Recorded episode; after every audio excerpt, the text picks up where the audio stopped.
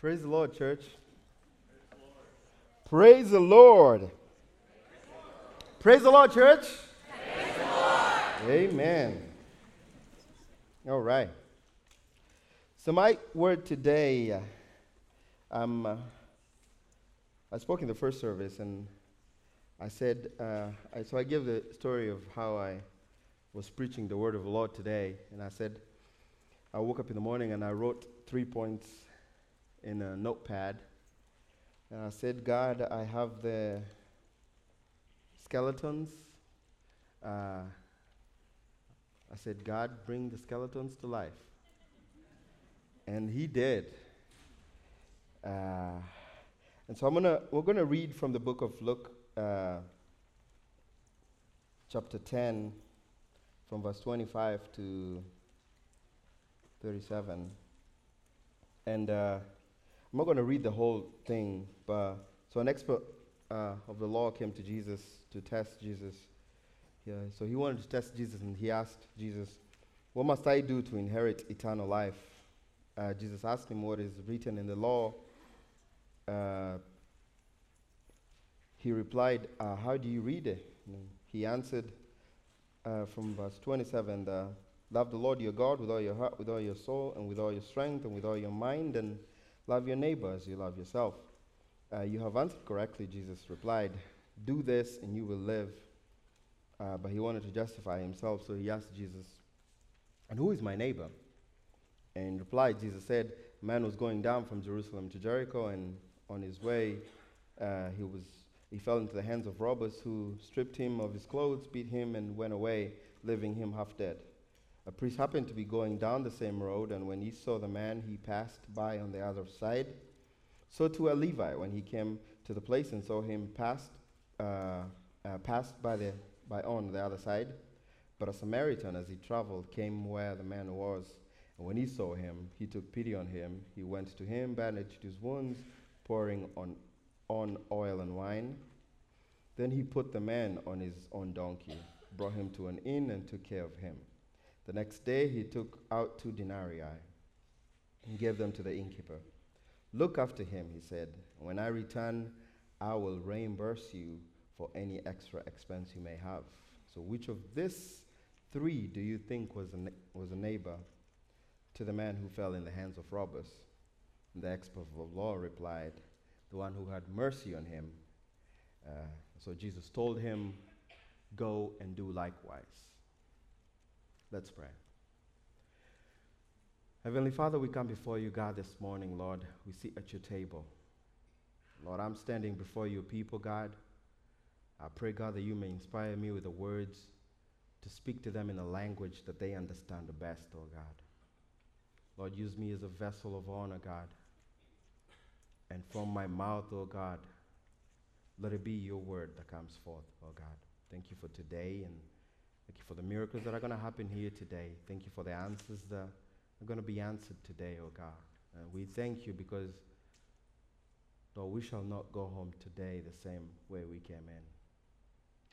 And we pray all this believing and trusting in Jesus' name. And somebody said, Amen. Amen. Are you excited this morning? Yeah. God is good, so good, so good. So my story today, my, my, my sermon today is a testimony of the scars. And uh, one of my points was uh, be doers of the word, not just hearers of the word. James 1:22. And uh, you know the story of a Samaritan is told that two religious people and one odd Samaritan.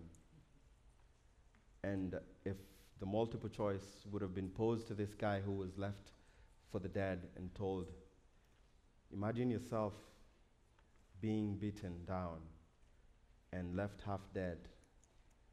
And then you're given the multiple choice between A, a priest, and B, a Levite, and B, a Samaritan, who would come to your rescue.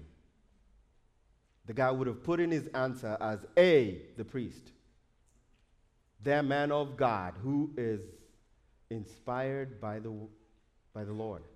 He preaches the word, he knows the word. I mean, it's got to be that guy, right? And if that guy would have thought, I mean, if I would be half dead, the guy that I would want to be the first one to find me is a priest.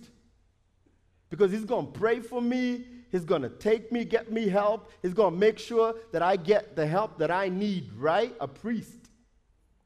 And if you bring up the first picture there, the picture of the road where this guy was traveling from.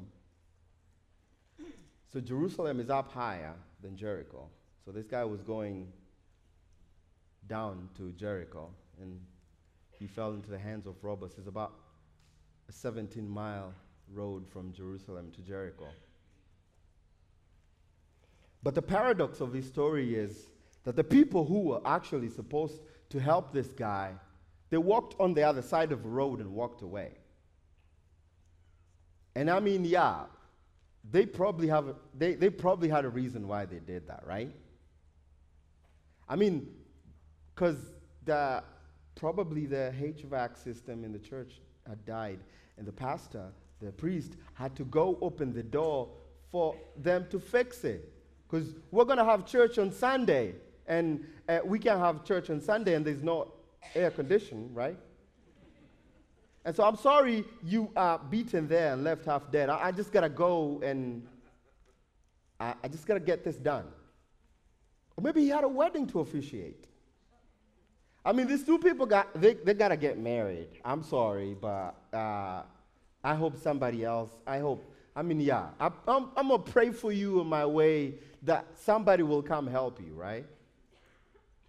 And then the Levite comes in, another church guy, and is like, uh, "What? Uh, Bible study, maybe?" I'm the Bible study leader, and I, I'm I'm sorry, but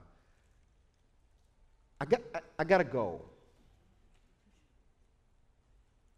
Right? Like, if you would have told this guy the story that, I mean, these people would pass you by and they would not help you, they would go on their married way. The guy would be no way. So who who's gonna help me? Like, oh, the other person on this road is a Samaritan. Are you serious?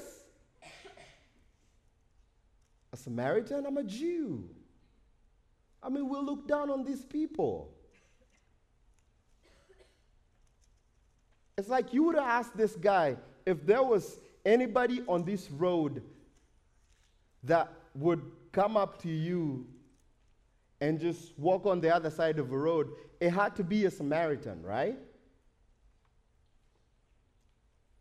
But that's not what happened. And it's not enough to know the word. It's not enough to memorize the word, scripture, if you do not do the word. If you do not put the scriptures into action, it's not enough. It's not enough to be able to quote scriptures. It's not enough to, to sing the most powerful songs. It's not enough until you take the word and you put it into action, until you put your faith and you put it into action. The be so doers of the word and not just hearers. Because the thing is, is it's it's we are busy with life, especially here in America. You got to get to your deadlines, you got to get to your appointments, you got man, your kids' recitals and all that stuff. It's, it's you know, you gotta, you gotta meet your targets. Uh, work, it's, it's like, I just gotta go. I'm sorry. I'm sorry you, you are having such a rough time at home. I, I just, my boss will be on my case if I don't get this on time. I'm sorry I can't listen to you. Then you get into a grocery store and it's like, I gotta grab this so that I go. I'm, I can't say hi. I'm so sorry. I'm so busy. My next point, my first point is be doers of the word, not just hearers. My second point is look up. Because it's, I mean, we have legitimate reasons. You got, it's, uh, you got to meet those deadlines. Otherwise, you're going to be out of a job, right? But that doesn't stop you from looking up. It doesn't stop you from sparing a minute.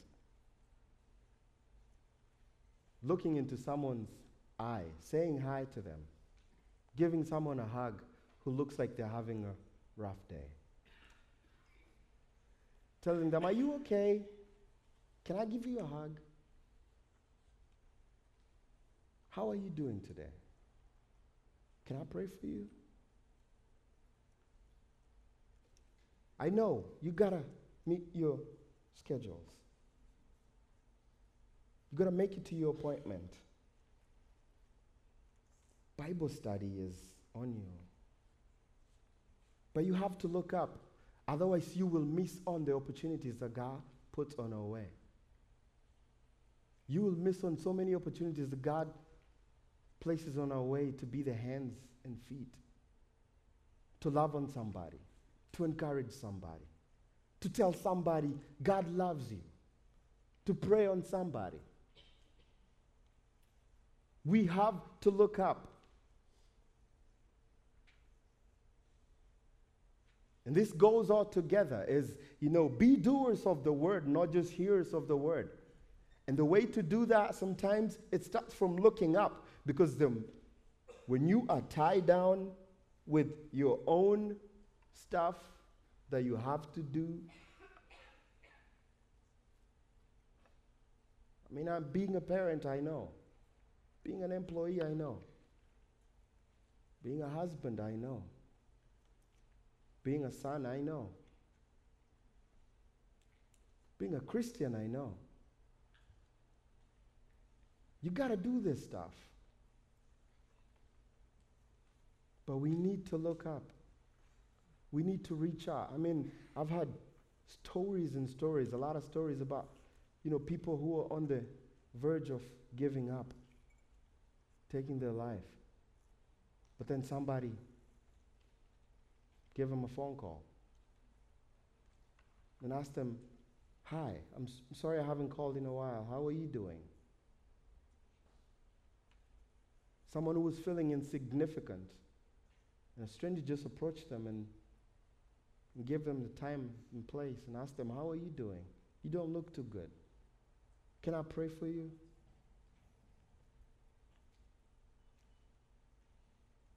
You know? Looking up. Because you could be the last person in this person's life that they're looking for to reach out to them. You could be the Samaritan. The stranger that this guy, you know, it's like my, my brothers, my family are going to reach out, but now, none of them did. But then you, the stranger, reaches out and say, Can I give you a hug?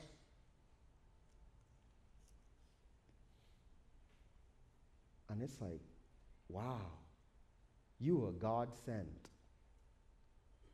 The least likeliest of them ended up becoming the best of them. And you know, I, I think about this guy, and after he, he got well, he had a testimony to tell. What kind of testimony do you think he told? This guy, he was beaten, he was left half dead. He's probably had scars. But his about his experience on this road. He had scars and he looked at them and, and what kind of testimony do you think he had? Oh, well, I was lying there half dead. I saw the priest. But he just walked on the other side and walked away. And another one, Levi came and he walked on the other side and walked away. And at this point, this guy is like, wow. If those two are not going to help me, I, I, yeah. I guess it's not my day. But then a Samaritan came, the least likeliest of them all. Saved this guy's life. And I'm, I'm sure this guy looked at his scars and he said, Wow, these scars remind me of this person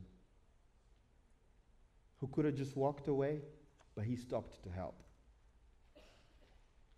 And I think about my story and I think about the story of a good Samaritan. Because in my story, someone who least likeliest of them reached out to me. I was born in a family of three boys and my mom, who was a sole breadwinner. And she would make about five to ten dollars a month. And I mean, five to ten dollars a month to be able to support three kids, that math didn't add up.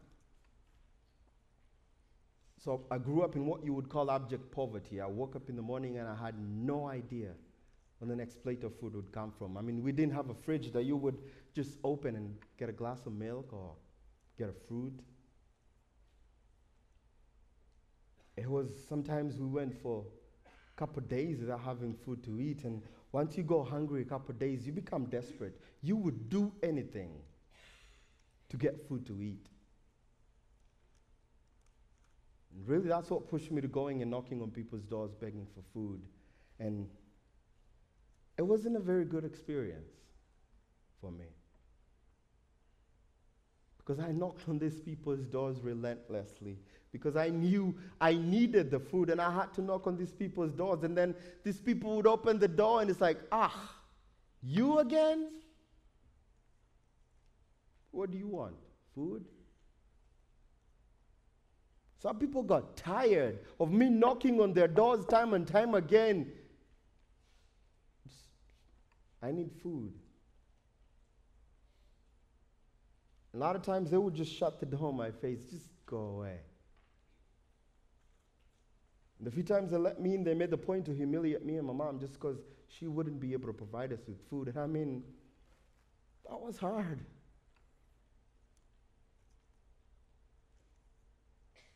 But I was hungry. I could care less what they said of me. We never had access to clean water. We know we never had taps that you would open and you would get either hot or cold water.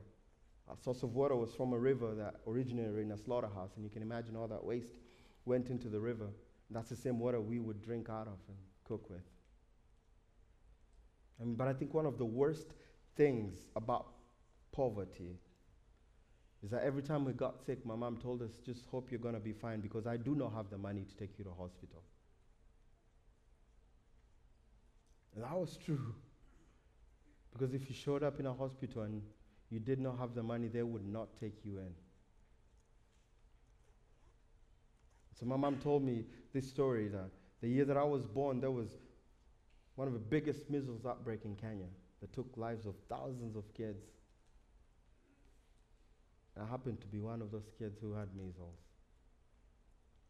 And I mean, I'm a parent now, but I can imagine my, the pain in my mom's heart to hold me and know there's nothing she can do about it. She can take me to hospital to be looked at and she's just, she's just got to wait and see what happens.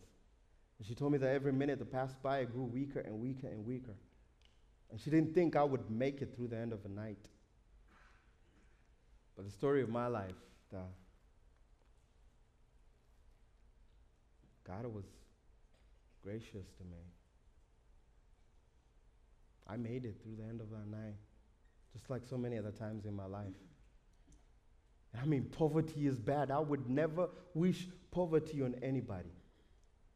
But the absolute worst thing about poverty is the hopelessness that comes from poverty. Is when people looked at me straight in the eyes that they told me that I am worthless. Is when they looked at me and they told me I would never amount to anything.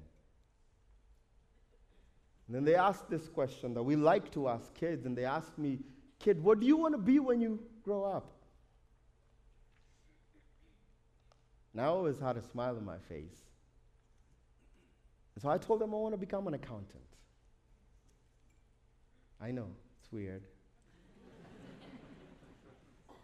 but I've been consistent my whole life. I've never wanted to become a doctor or a pilot or a lawyer. I've always wanted to become an accountant. So when they asked me, What do you want to be when you grow up? I told them, Accountant. But it's what they told me next that wiped the smile out of my face. Because they told me, Don't waste your time dreaming. Because none of your dreams will ever come true.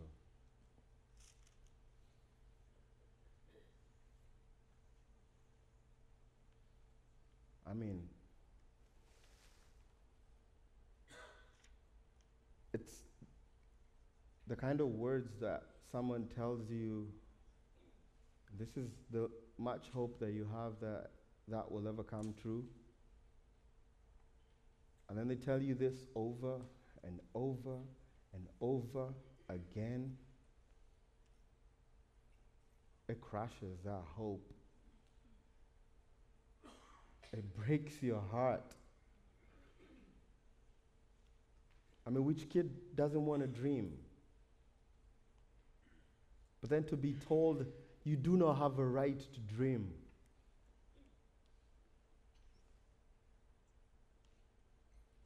Because of where you were born, the family you were born in. I mean, it just sh- shattered my, my heart. And time I, I learned to, I, I thought, man, you know what? I'm gonna stay. I'm gonna stay in my lane. And I wrote my story when I when I was very young, and I said, I was born poor. I was gonna live poor. And I was gonna die poor. And nobody was gonna know about it.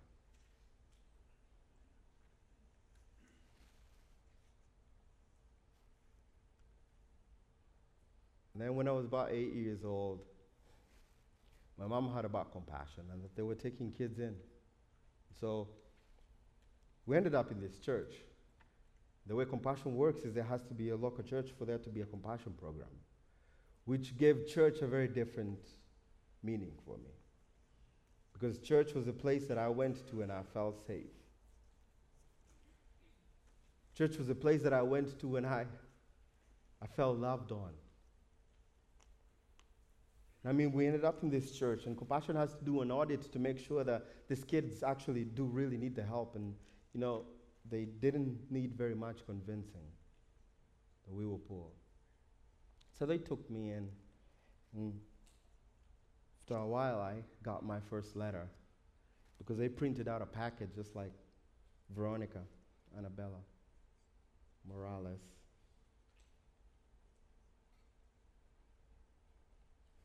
and they sent out to a compassion event. And, and I remember, I remember this story because someone played a, played a prank on us because I had never taken a picture before. And this guy told us that the flash is, camera flash is really painful. and so the whole time I took my first photo, I was clenching my fists, waiting for the pain to come. And so I don't know if I had a smile on my first compassion picture. More of a terrified, why?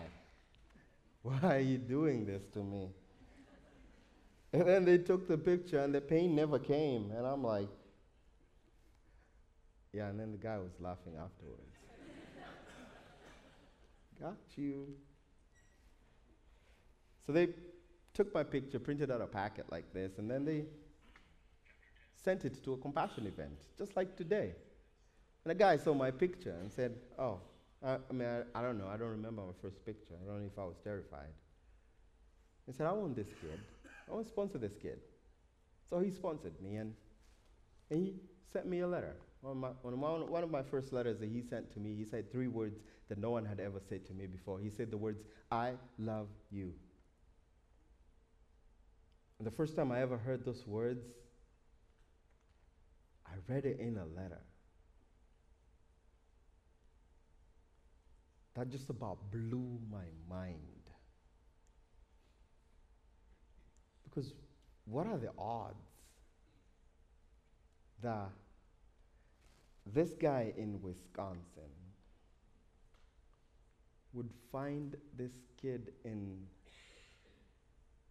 somewhere in Nairobi the suburbs of Nairobi, Kenya, and they would be connected. Right? That's very likely. Right? I mean, if you would ask me, like, wait, you're poor, kid, right? Okay, yeah, I'm poor. Who do you think is going to help you? Like, you think somebody from Nairobi is the one who's going to help you and you're going to be out of poverty forever? I probably would have said, yeah. And then they'll probably give me a multiple choice. Hey, somebody in Nairobi, or B, somebody in Wisconsin, Milwaukee, Wisconsin. no way I was going to say Milwaukee, Wisconsin. I had never been on a plane. There's no way. So the least likeliest of them was this guy in Wisconsin that would get my picture on a packet and decide I'm going to sponsor this kid and send me a letter for the first time in my life to tell me that he loves me. And then go on to tell me about this God. But here's my story. If you don't get anything from what I've said today or will say today, is that at the heart of what compassion does is Jesus. Because ever since I stepped foot in that church, these people would not shut up talking about Jesus, and I am not kidding.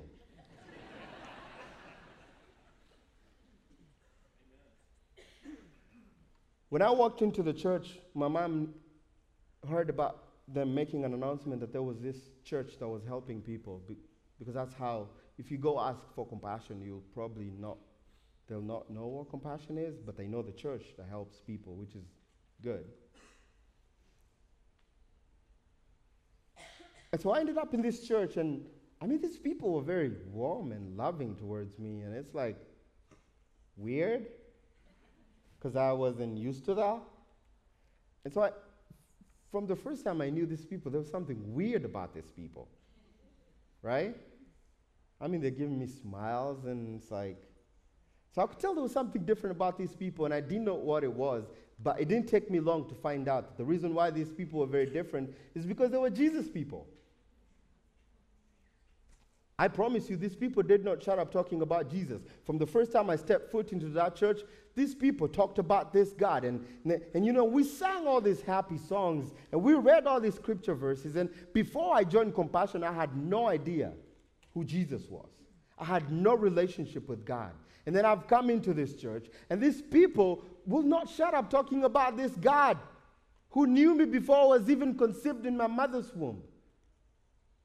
This God who seems to have a hope and a future for my life. I mean, hello, do you know me? Do you know my family? We've been stuck in this cycle of poverty for so long. You think me, the last born of three kids, little me that that, that I have a hope and a future.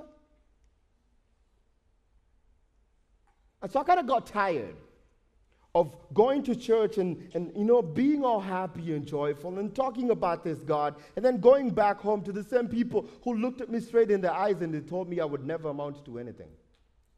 And so I thought maybe I'm to go to the church and I'm to accept their Jesus, thinking that maybe if I accept their Jesus, these people will shut up talking about Jesus. So I went to the church and I said, Today I've come to accept you, Jesus. Thinking that would shut them up. boy, was I wrong. but I accepted Christ as my Lord and Savior. And I remember going home and there was something different. I couldn't tell what it was, but there was just something different about me. And then I thought to myself, I don't have anything to lose. Why don't I try this Jesus? Why don't I taste for myself and see if what they say about him is true? So I decided to dig in the scripture. I decided to spend my time with this God. I decided to cultivate this relationship with this God. And something started to happen, and it started to happen that day. Is the more I read the scripture, stuff started to fall off my eyes that I was blind, but all of a sudden I could see. Something started to happen as I started to know the truth, and the truth started to set me free. And then all of a sudden I realized that, whoa, whoa, whoa, wait a minute. There's a very big disconnect between who my God says I am and whom the world seems to think I am. Here's my story. Poverty left my life the day Christ came into my life. I'm going to say this again. Poverty left my life the day Christ came into my life. The best gift that compassion ever gave to me wasn't food or clean water or take me to hospital every time I got sick. The best gift that I got from compassion was the gift of Jesus Christ. Because the big misconception people have of poverty is they think most of poverty is a lack of food, lack of clothes, lack of. But very little of poverty is physical. But so much of poverty is a mental and spiritual aspect of poverty. If you were to come, found me in my tattered clothes and no shoes and dirty, and you give me money, that would have helped maybe change my appearance. But I was so broken on the inside that, that only God could mend me. That I was tied in so many strongholds that only Jesus could break them. Very little of poverty is physical. But it had to take Jesus to wash me from the inside out. And that's the misconception people have. I mean, I see that. I mean, we had pro- programs that would come and feed us, and then they would go. And you just give me food, if you give me money, and you don't do anything else, you don't do nothing at all. And compassion didn't stop there. You know, they took me to school. I was the first person in my whole family to go past high school, and I went on to college, and I did my undergraduate in guess what? Accounting. then I got a scholarship to go to North Dakota State, and I did my master's in guess what? Accounting. And I sat for my CPA license, and I'm a CPA in America and I'm an accountant.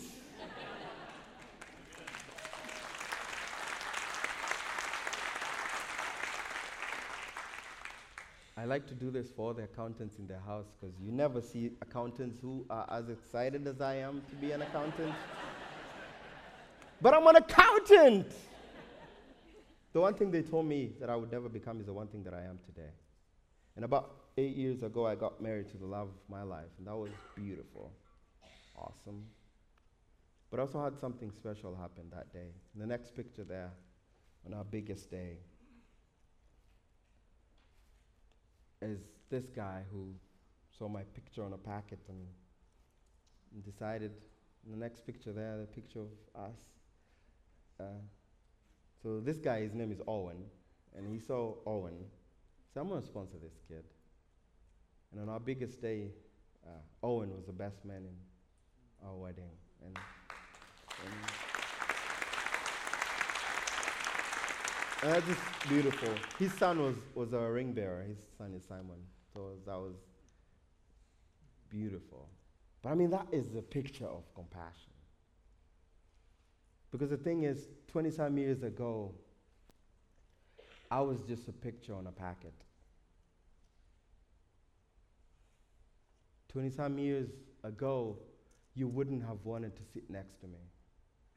You wouldn't have wanted to give me the podium to stand before you and speak, share the word of the Lord. I mean, if you would have asked me, Frisco, Texas, would never have come into my mind that today I would be standing before you and sharing the word of the Lord. The least likeliest of them all, the guy from Wisconsin, saw my picture on a packet and said, I'm going to pick this kid. And he picked me. And as a result of that, I was released from poverty in Jesus' name. But not only that, I was able to go back to my family and release them from poverty in Jesus' name. which is the ripple effect of what compassion does. So I'm going to challenge you today. But when you walk out, out of those doors, don't look down. Look up. Go by the table. Look at the packets. Look at the kids. And no, do not do it out of guilt. If you sponsor a child, don't sponsor any child today because you're doing it out of guilt. Do it out of love. I'm standing here to tell you that when somebody picked my packet, they changed not only my life, they changed the course of my whole family's life. I broke out of the cycle of poverty. In Jesus' name. This wasn't my journey. I, I would never have written my story this way. But God came in and rewrote my whole story. And thank God for this guy who heard my story and decided to step in. And so I hope you guys do sponsor a child today. It's only $38 a month. And when you go by the table, all you have to do is, you know, when you get this packet, it's all you have to do is fill out this, there's a, uh, fill out the front and the back of this and give it to the compassion representative. And I hope you do today. Me and my wife, we sponsor three kids through compassion, and I can tell you it's the best $38 a month that we ever spend. Because I know I've been I've been a packet before. And it changed my life, but I can tell you this it is way more blessed to be a sponsor than to be a sponsored child. And I hope you do look up today. I hope you take time today and stop by and sponsor a child through compassion. It's only $38 a month. Maybe eating out one time less a month or saving a few Starbucks coffee. Leave a mark. Because this guy, Wisconsin, was the least likeliest of them all. Now that my testimony of my scars, someone reached out and changed my life in Jesus' name. Let's pray. Thank you, Lord, for today. Thank you for your word, oh God. And thank you for what you are doing here today, oh God. Lord, I pray for everyone that came in today looking for an answer, God. May you give them one before they leave today. I pray for all those who came looking for healing, Jehovah God. May you give them healing in Jesus' name, oh God. Your body was broken so that we might be whole. By your stripes we are healed, oh God.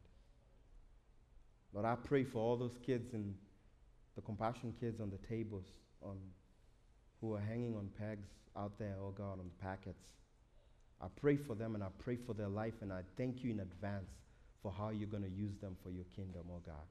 I thank you, Lord, for the testimonies of their scars that they're going to tell for years and years to come about how today someone reached out and sold their picture on a packet and decided to sponsor them through compassion. We pray all this believing and trusting in Jesus' name. Amen.